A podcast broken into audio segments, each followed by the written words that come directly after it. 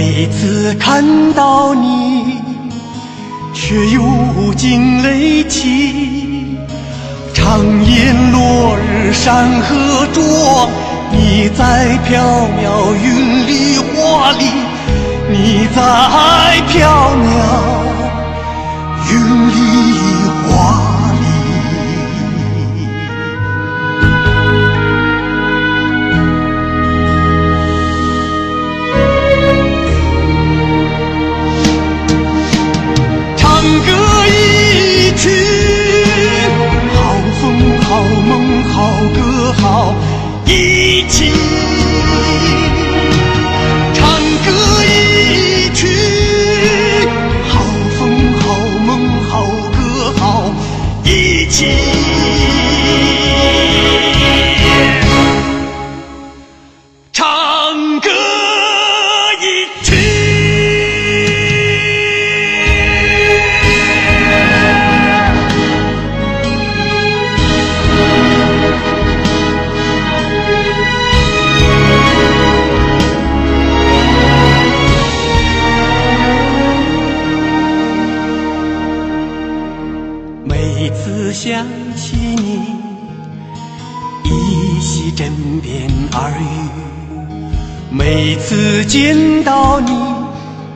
马金戈监狱。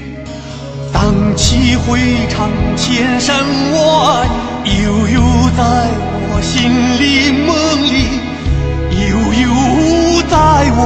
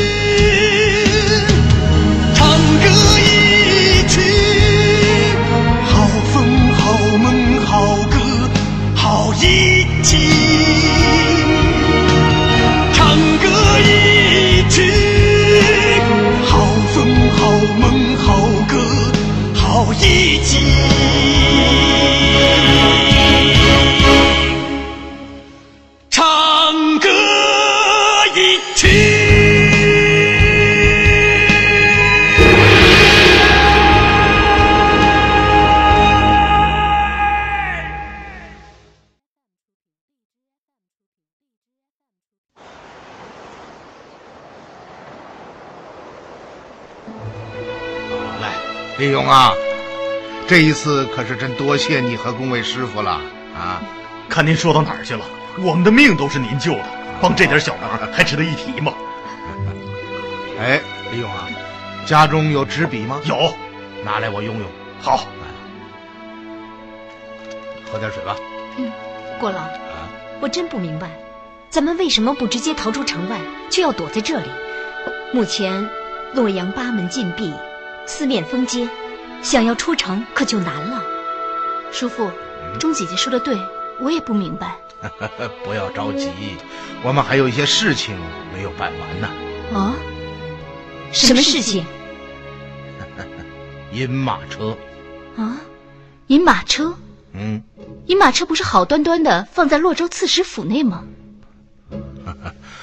我已经让狄福和李朗到洛州刺史府，将五辆银马车提出，在南门的福来客栈等候。今夜三更，便有分晓。哦，原来是这样。我说呢。哦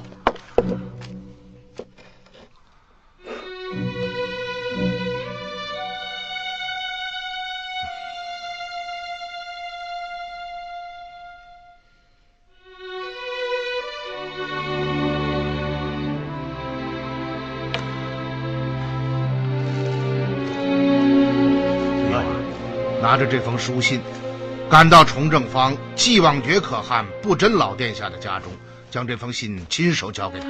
好，哎，郭老，你外衣的袖子刮破了。哦，嗯定是刚刚灵通飞人时弄的，呃，不打紧啊。您脱下来，我给您缝缝。哎呀，不用多多夫人了，不妨事啊。郭老太客气了，没什么劳烦的，反正闲着也是闲着。来，呃，叔父，啊，人家钟姐姐是一片好意，您就把衣服脱下来吧。呃，也罢。啊哎呀，叔父，要说我这个侄女，您算是白收了，怎么？成天只会打打杀杀。您看人家钟姐姐，心细如发，又体贴又温柔，又会照顾人。哎呀，哈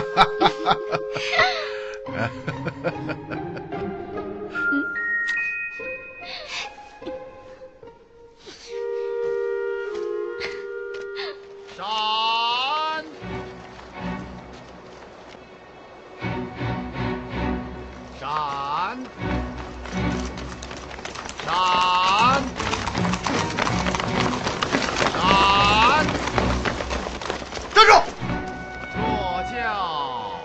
什么人竟敢违反禁令，私自上街？难道不知道国法森严吗？你们是南衙禁军？不错，你们是什么人？哼，南衙禁军拱卫京师，竟然连銮驾也不认识。你们的官长是怎么教你们的？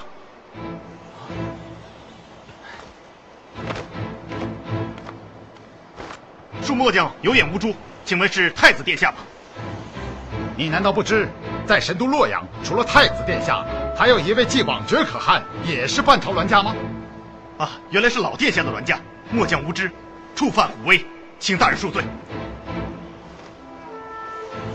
好了，不知者不怪，你们去吧。谢殿下。放行。是。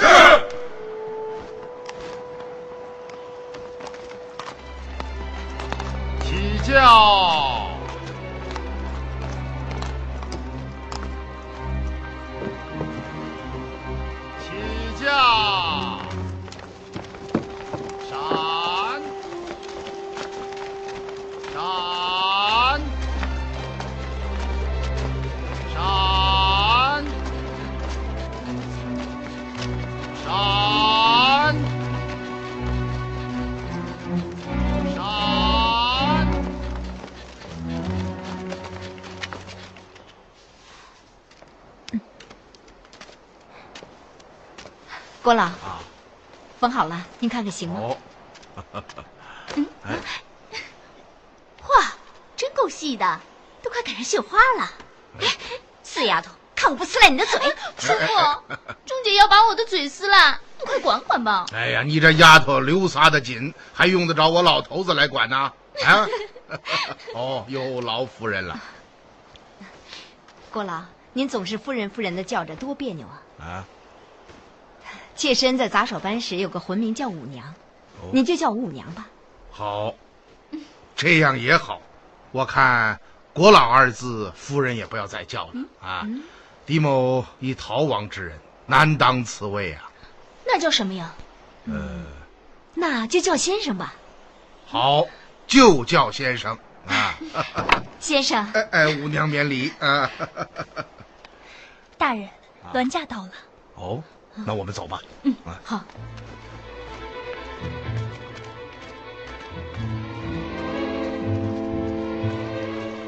快，起驾！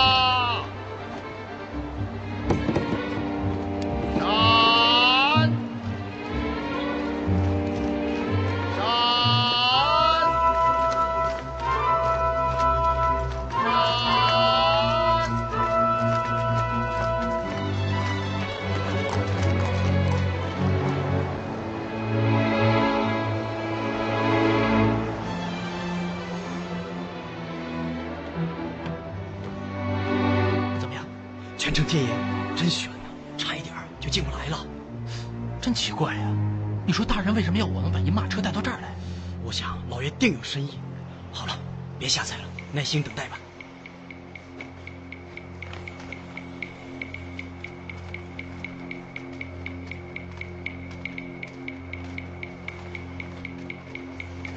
狄仁杰参见大王，请请，来吧，请请。啊，多谢殿下仗义援手啊！狄公身遭冤陷，故岂能袖手旁观？若不是老殿下，今日狄某便成瓮中之鳖矣啊！不真年逾八旬，与朝堂之上的兴衰见得多了。嗯，旁人遇到此事，定然是惊恐万状，魂不守舍。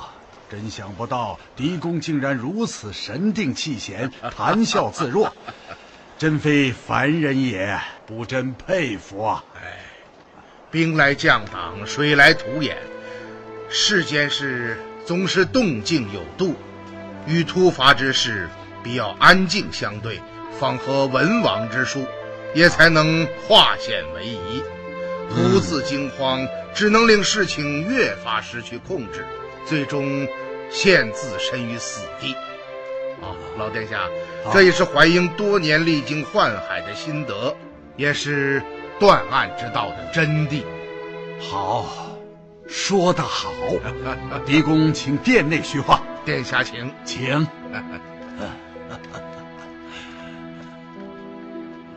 啊，郭老，好啊，李师傅有劳你了啊！郭老千万别说这样的话。折杀小人了！您能平安度过这一关，小人回去要好好烧他三天的高香啊！李勇啊，切不要忙，还有事情要烦劳你们呢。国老尽管吩咐，李勇赴汤蹈火，在所不辞。好，好，好，殿下请。怎么样，李师傅？这一路上还顺利吗？哎呀，还行吧。狄公请，殿下请。啊。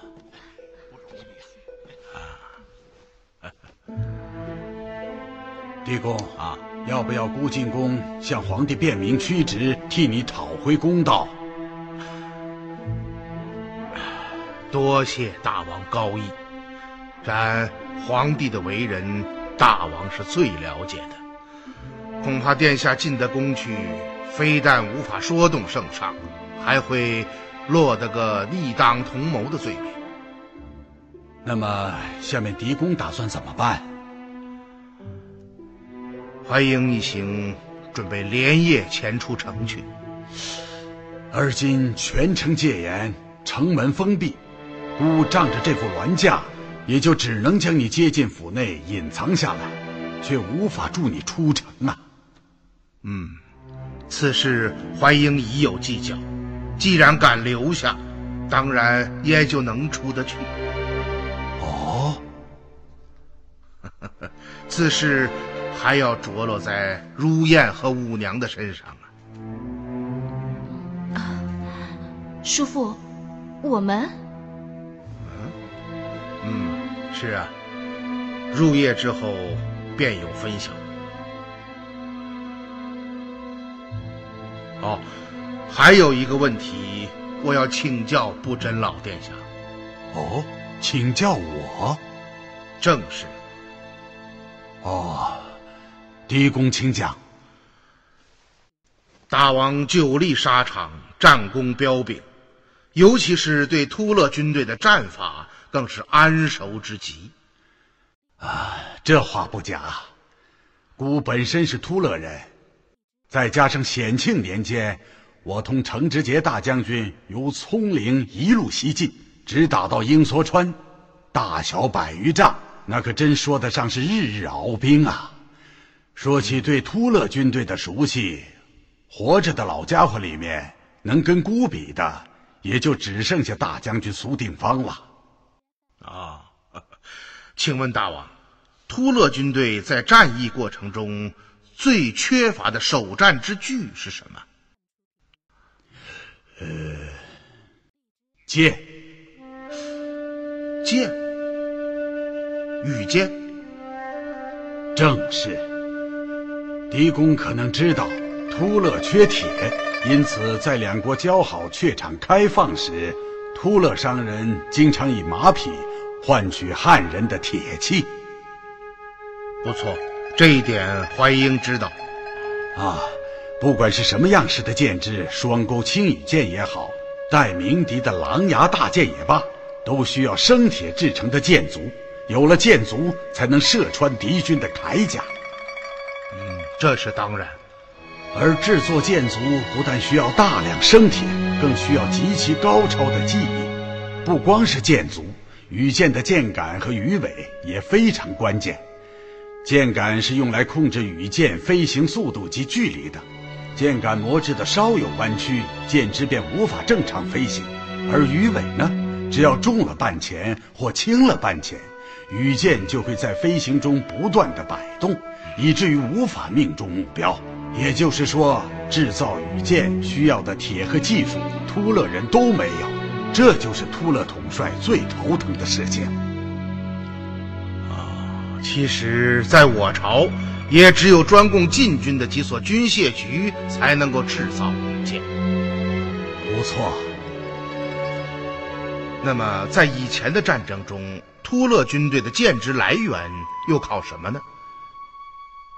通常，突勒部队的剑支来源是与我军交锋时在战场上收集缴获而来的，数量非常有限。因此，每遇大战，突勒统帅最发愁的就是如何搞到大量羽箭。姑所经过的几次战役中，突勒各军就是因剑支配发不够。而在战斗中陷入被动。哦，是这样。哼，这个吴有德真是该死！陛下，河西军械局一案已基本查清，南平郡王武攸德违反朝廷禁令，与其姑表兄河西军械局司政赵永荣倒卖军械，谋取暴利。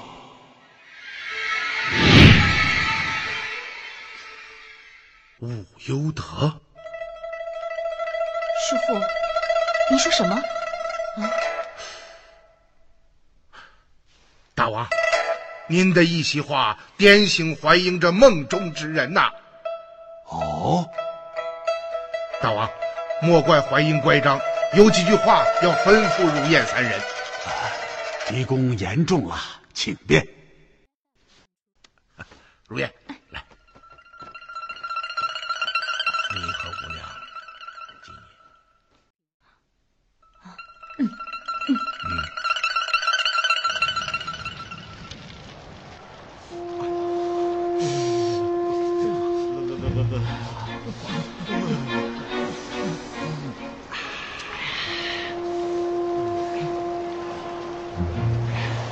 这个鬼天气可真够冷的呀！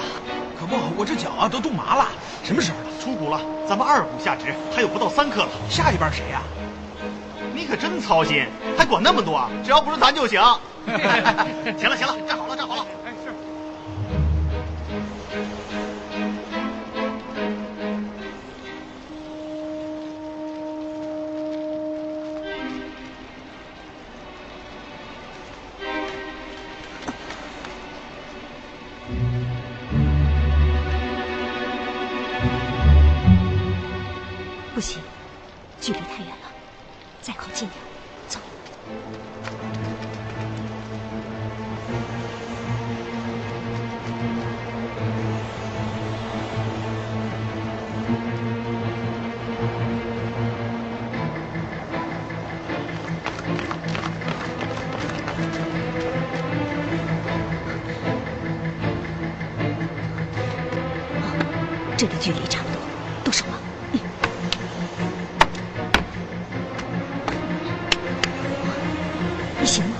行了，别啰嗦了，赶紧上。楼。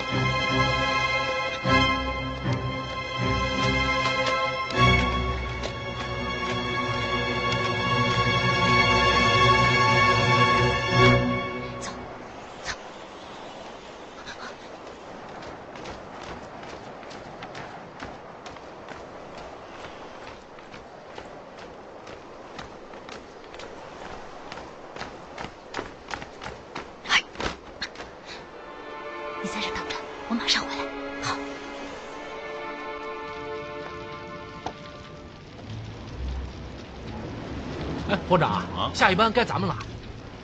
好像是吧？哎呦，这天值班，真够瞧的。您听听，这风都带着哨呢。哼，你小子就是嫌苦怕累，不就是一个时辰吗？远远就过来了。哎，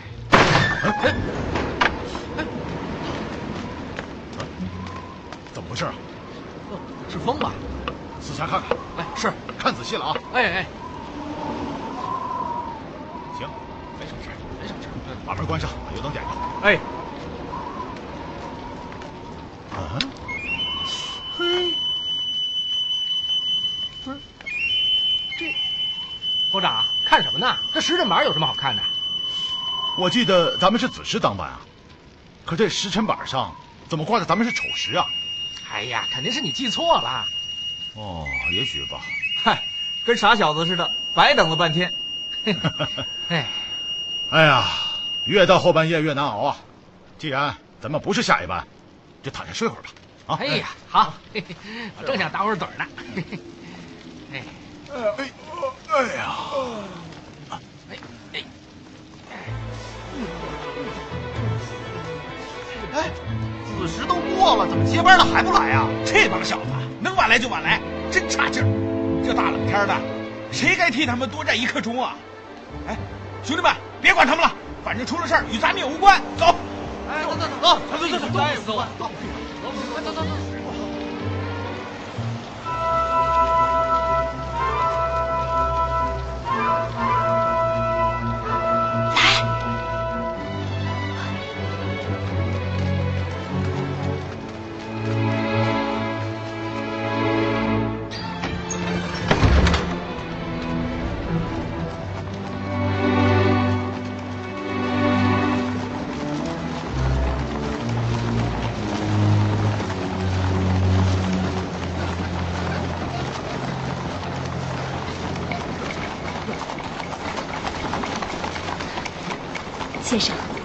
我真是服了，这等巧计，别人就是想破脑袋也想不出来。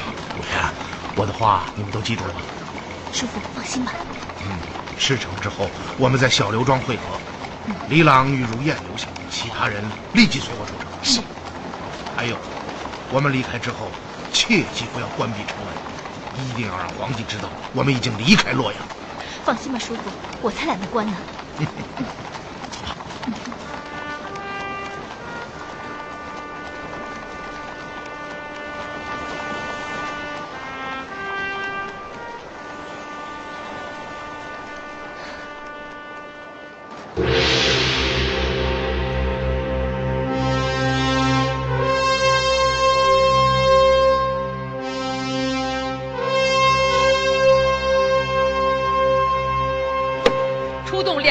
禁军全城搜查，竟连个人影也没找到。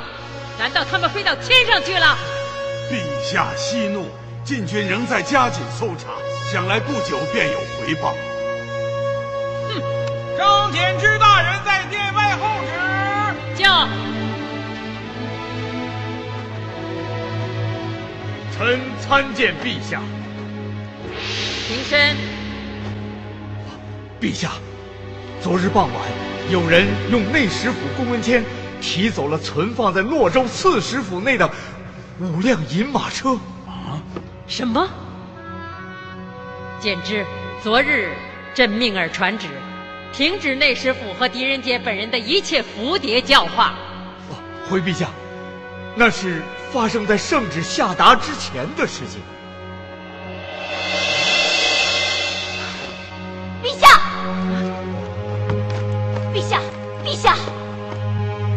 启禀陛下，昨夜子时，在洛阳南门直宿的禁军排班出现混乱，致使城门一个时辰无人守卫。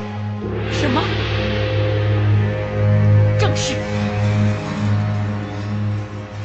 洛阳城门一个时辰无人守卫。后巡逻队路经南门，发现城门打开，地面上有很重的车轮印记，似有数辆马车驶出。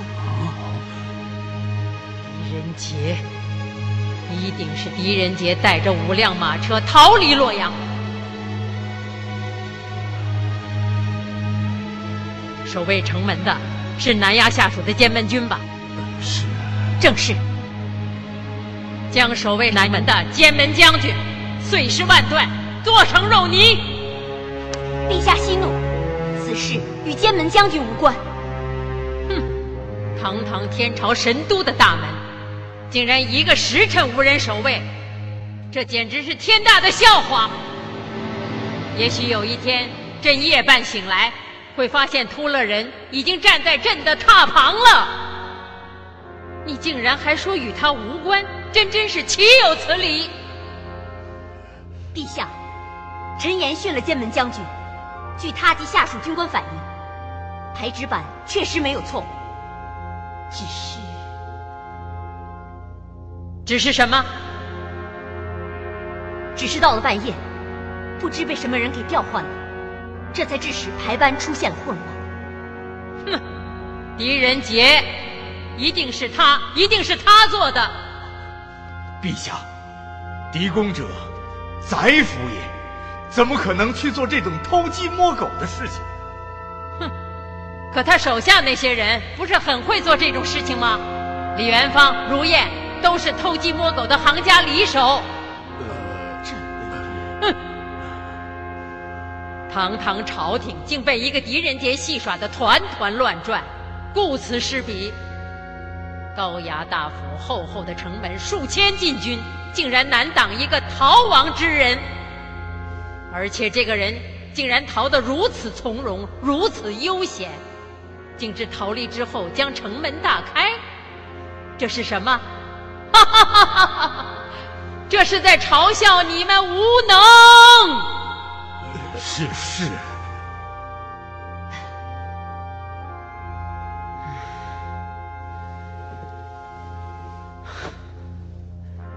朕无话可说了。陛下，臣请旨，率禁军出城追赶。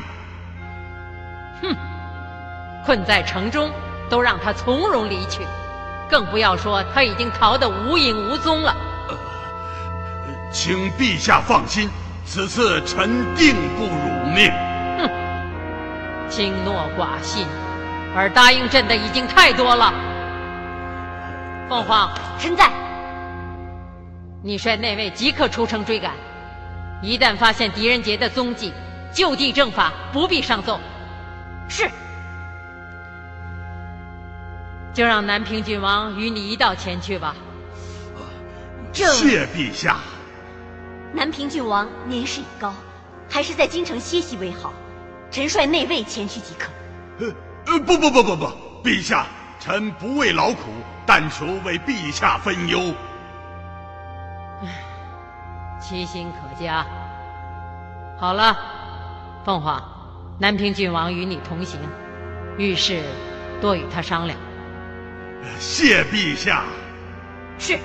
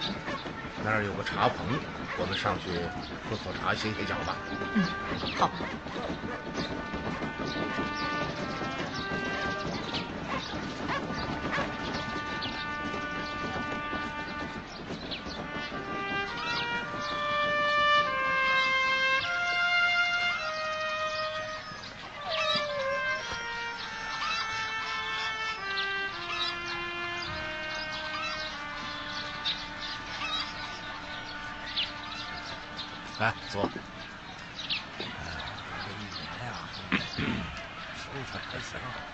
啊，伙计啊！哟，哎，二位吃茶啊？啊，你将茶牌拿来看看。哟，这位客官，咱们这是乡下茶棚，只有解渴的大碗茶。好好，就要大碗茶。哎啊，哎，伙计啊，五昆路长，出的汗多了，烦劳你在大碗茶中加些咸盐。呀，这位老先生是行家，大碗茶里不加些盐，便不是滋味了。先生啊，茶里还要加盐，这可是头回听说。姑娘啊，你以为这是在洛阳城里有名的大茶馆啊？有百种名茶，千样细点，边品茗边吃着茶点，悠闲解闷儿啊！啊，这种乡下茶棚是专为行路人准备的，通常走路的人出汗多，身体里缺盐。便在这路旁的茶棚中喝上一碗加了盐的大碗茶，落落汗，歇歇脚，然后再继续赶路。先生真不愧是出门的鸡年，诸行百事，城镇乡村，到哪儿说哪儿的话，这就叫入乡随俗。出门在外，这是一等一的重要啊！是啊，先生。嗯。怎么才能查到他们的联络点？说实话，我可是一点头绪都没有啊！别着急，先探探底，摸清情况之后，再说下面的事。啊！二位，茶来了。好好好。哎，伙计啊，这里可是小刘庄啊？正是。二位是投亲啊，还是访友？老头子是给人看病。哦，是郎中先生啊。啊啊，哦。这庄中住的都是本地人吗？是啊，这小刘庄啊是洛阳附近最大的村落，有近千户人家。庄中有两个大姓，刘和韩，其他的外姓就少而又少了。那有没有外地人在此居住啊？嗯，没有，住在这庄中的都是土生土长的本地人。哦，有劳了啊！真奇怪。他们怎么会将联络点放在村落之中？而且这小刘庄有近千户人家，怎么查呀？难不成要挨门挨户的搜？你听说过有句话叫“心急吃不了热豆腐”吗？断案不是走马观花，它需要细致的观察、耐心的分析和准确的判断，才能够得出最终结论。因此。要多听多看，少发表自己的见解。啊，这是您多年断案的经验，是吗？经验算不上，就算是心得吧。啊，先生，您能不能教我断案？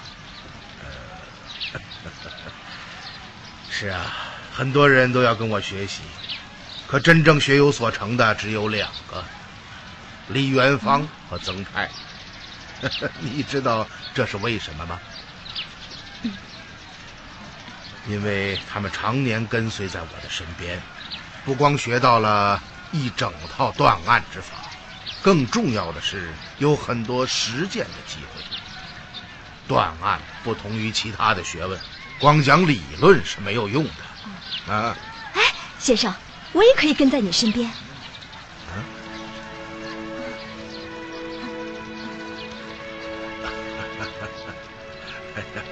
我老头子怎敢让你这位堂堂四品大员的夫人随我学习断案？这岂不是明珠暗投啊？哎，什么四品大员的夫人？我是罪人之妻，叫范妇还贴切些。我知道，如果不是先生在暗中保护，我的家早就被抄了。你协助破获善金局大案，论功行赏也该当保全。我只不过做了该做的事情，谈不上保护二字。啊，很多事情我心里非常明白。如果不是你，我现在早就住进大牢了。小刘庄的老少爷们儿，行行好，谁能站出来替我们娘儿俩说句公道话？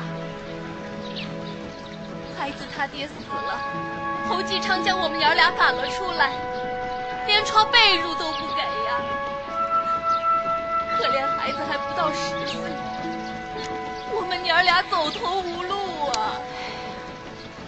哎小刘庄的老少爷们儿们，站出来替我们娘儿俩说句公道话呀？孩子他爹死了，真是造孽呀！刘老官的亲生儿子，居然让女儿女婿给撵了出来。你还没听说吧？前两天这娘俩到衙门状告姐夫侯继昌霸占家产，却让衙门给轰了出来。哦，这是为什么？刘老官的遗书啊，把房产都留给了女儿女婿，只给这娘俩留下两张破画。啊，这刘老官是不是老糊涂了？哪有不给亲生儿子给女婿的呀？就是啊，这娘俩可怜呐，咱们想管也使不上劲儿啊。孩子还不到十。哎，来来来，娘，来给孩子买点吃的。谢谢组长，谢谢组长。大姐，来，你是叫我吗？对，到这儿来。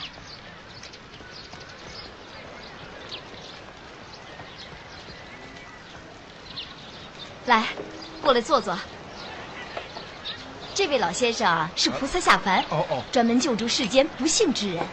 先生啊，我说的没错吧？啊，说的没错啊，说的没错。大姐，将冤情对先生说说，他愿意帮你。真的？当然是真的。哦，大姐啊，呃，先坐下啊，来坐坐。来，坐下。大姐怎么称呼啊？妾身刘陈氏。哦，这是我儿子月生。嗯。哦，你愿意将你的冤屈对老头子说说吗？卓夫刘文庆，是小刘庄的首富，有良田千顷，家财万贯。许有一妻一妾。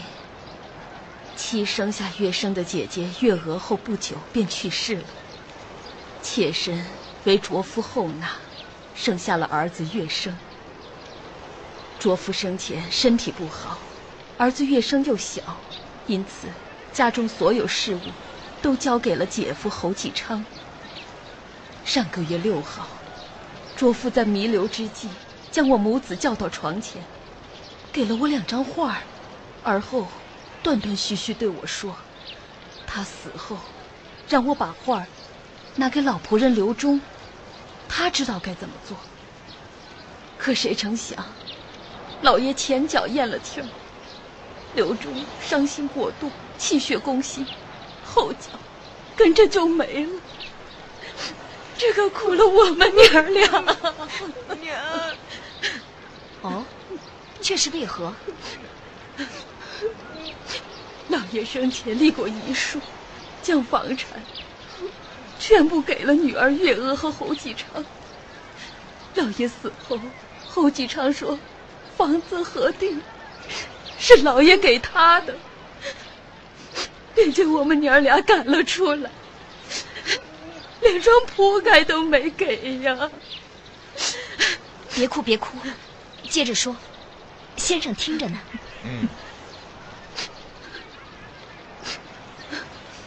我们娘儿俩托人写了状子到衙门上告，可衙门看了遗书以后说，确实是我们老爷将房子和地都给了月娥和侯继昌，想要财产，需跟他们二人商量。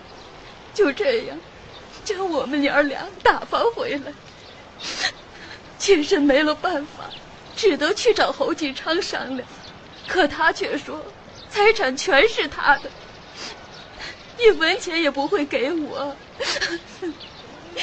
现而今，我们娘俩身无分文，走投无路啊！嗯，这个侯继昌，真是为富不仁。哎，你丈夫也真是个糊涂虫，怎么能怎么能让外人把持家产呢？连自己的老婆孩子都不要。啊，大姐啊，你说你丈夫只给了你两张画？正是。别的什么都没给你留下？没有。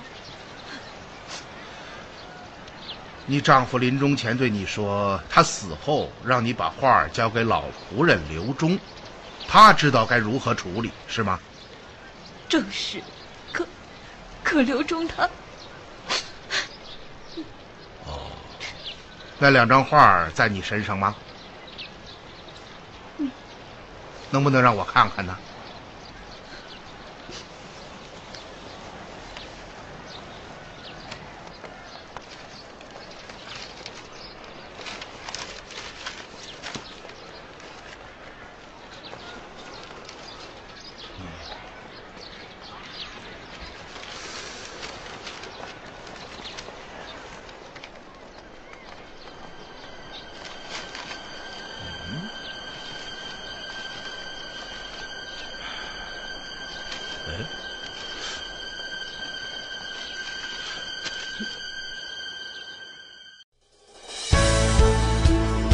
更多精彩音频，请关注微信公众号“侧写师李昂”。